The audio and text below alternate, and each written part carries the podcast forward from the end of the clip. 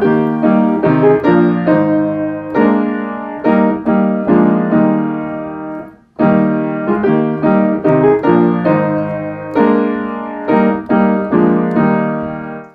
to Cincy Reformed. I'm Pastor Brandon, and I'm with uh, Pastor Zach. We're co-pastors at Westside Reformed Church, a URC congregation in Cincinnati, Ohio. And today we wanted to talk about something that is uh, adiaphora, something that is um, is going to differ depending on your context. Um, and, and, and it's the, the idea of wearing a robe or wearing a collar. Uh, there are some traditions within the Protestant world that uh, wear collars. For example, we're pretty accustomed to seeing the Lutherans, for example, wear collars. They wear uh, various robes. In the Reformed world, we um, have, have a, I guess, a mix of, of, of opinion on whether or not uh, it's helpful for a pastor to wear a robe or if it's helpful for a pastor to wear a, a collar. And again, this is going to um, kind of differ on your context. If you're in Africa, if you're in Florida, if you're in California, uh, you might choose not to wear one. Or um, depending on your context, you might choose to wear a a Genevan gown or a collar of some sort. So uh, we wanted to talk about that. And at Westside Reformed Church, we have chosen to wear the the robe and the collar. And so we want to talk a little bit about uh, the history behind that, and then also some practical benefits. So Zach, maybe you can start us off with just some of the historical reasons and how these things uh, developed in the Reformed world. Yeah, sure. There's obviously not a whole lot that's written down about this. Whenever you think about the firsthand accounts of people going to a church service in the 16th, 17th century in the Reformation, or even before that, you're lucky if you get a bit of a description about what the worship service is like. It's very rare to then get also a firsthand account of what people were wearing. However, with some of the pictures that come down to us, a little bit of the historical background, we can get a little bit of an idea of what uh, people were wearing and why they might have chosen some different things.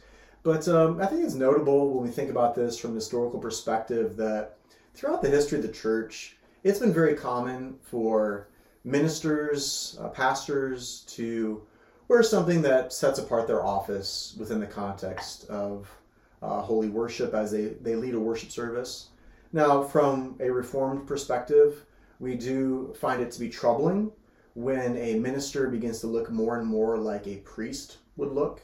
And so, when in 16th, 16th century uh, Geneva, when Calvin and the other ministers there adopted the black robe, they were adopting some academic attire because they were not comfortable wearing the uh, priestly garments that were uh, common amongst the Roman Catholics at the time.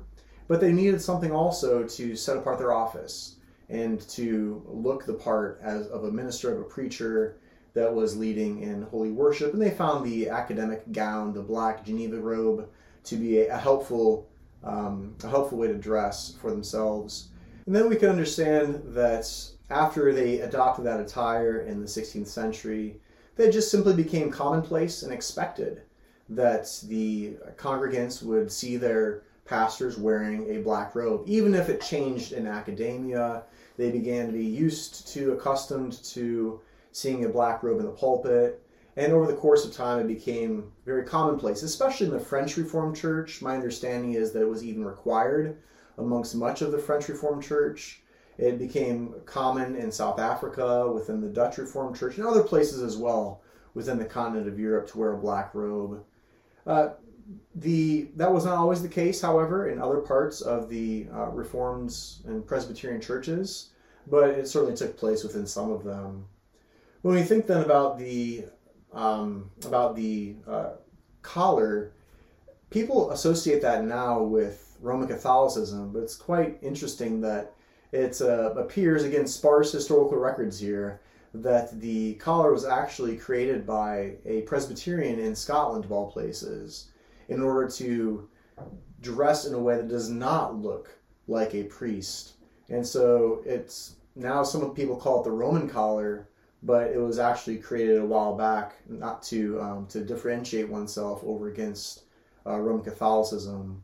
There might be some ways in which it also can uh, be uh, likened to what were called the preaching bands, the bands of Geneva, these collars that came around and you might see these in some old pictures or paintings of Jonathan Edwards or Charles Hodge, some big white um, uh, pieces that come around the neck, almost like a, a necktie or a bow tie of sorts.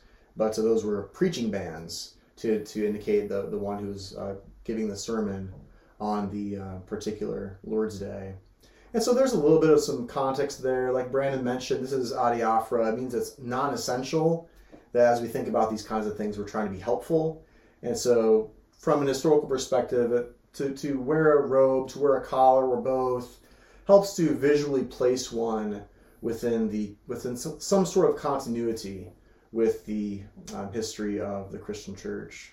But uh, Brandon, how about um, you know somewhat new for you to begin to wear those now in the last uh, year and a half or so?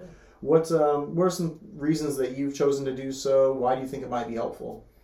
Yeah, so I think I mean the first time that I attended a service where somebody was in a robe outside of a Roman Catholic setting, um, I I noticed that the pastor was not kind of this this big personality. He wasn't trying to come in and uh, command the room, but he was there to preach Christ.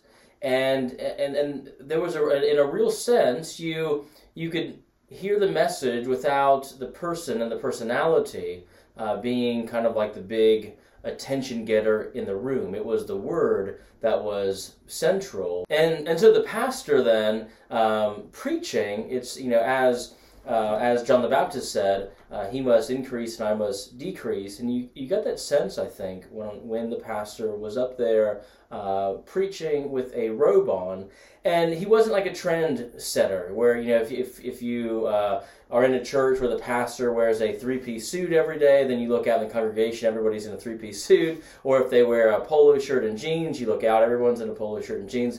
He's just, he's just not a trend setter, but he is somebody there to proclaim Christ to, uh, you know, in a way, get out of the way and let Christ speak and let Christ uh, minister to his people. So I think in a, in a real way it, it does that well. Um, any other any other reflections practically? Yeah, I mean I think we see some of this in our day when you go into a court of law. I think it's a helpful analogy to think about a judge wearing a black robe.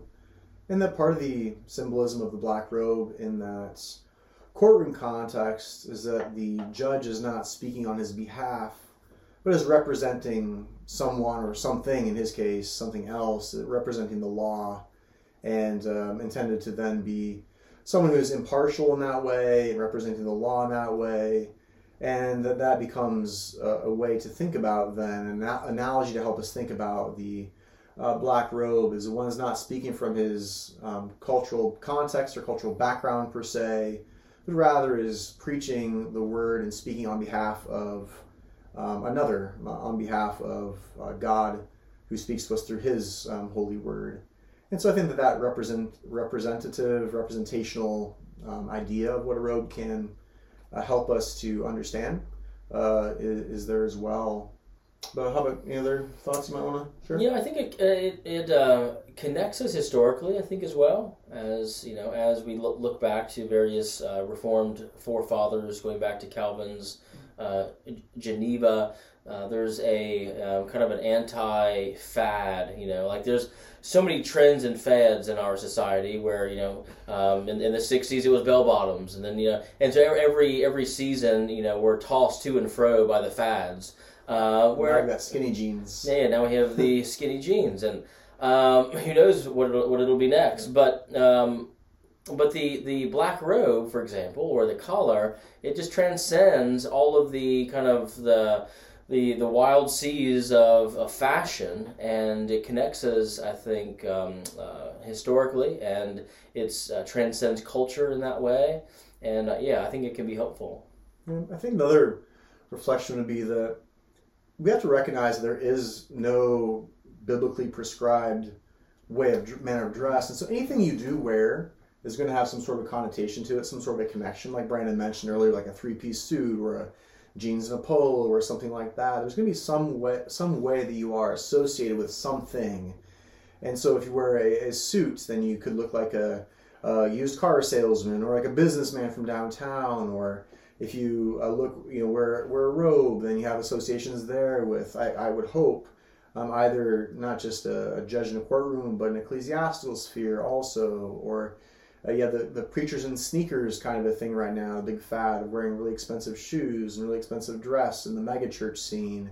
And so all these kinds of things are suggesting something, they're um, suggesting something to the uh, congregation that's there. It's, it indicates something about how we view worship think if if someone, especially if someone's wearing very trendy clothes, I think that that suggests something about how worship is uh, conducted. Whereas I hope that wearing a, a robe in our context and a collar in our context is suggestive then of, as Brandon mentioned, the historicity of our faith, that we we are recipients of a tradition, that we are transmitting, uh, but also the reverence and the gravity of how we also um, approach and uh, conduct ourselves in, in holy worship. Yeah. Any other thoughts for you, Brandon? I don't think so. All right, well, we hope that's been helpful for you. Again, we're not saying that these things are absolutely necessary by any stretch, but we hope that uh, it's been helpful for you to see why we think it's help. It's a helpful practice for for us to wear these things. You might disagree. That's fine.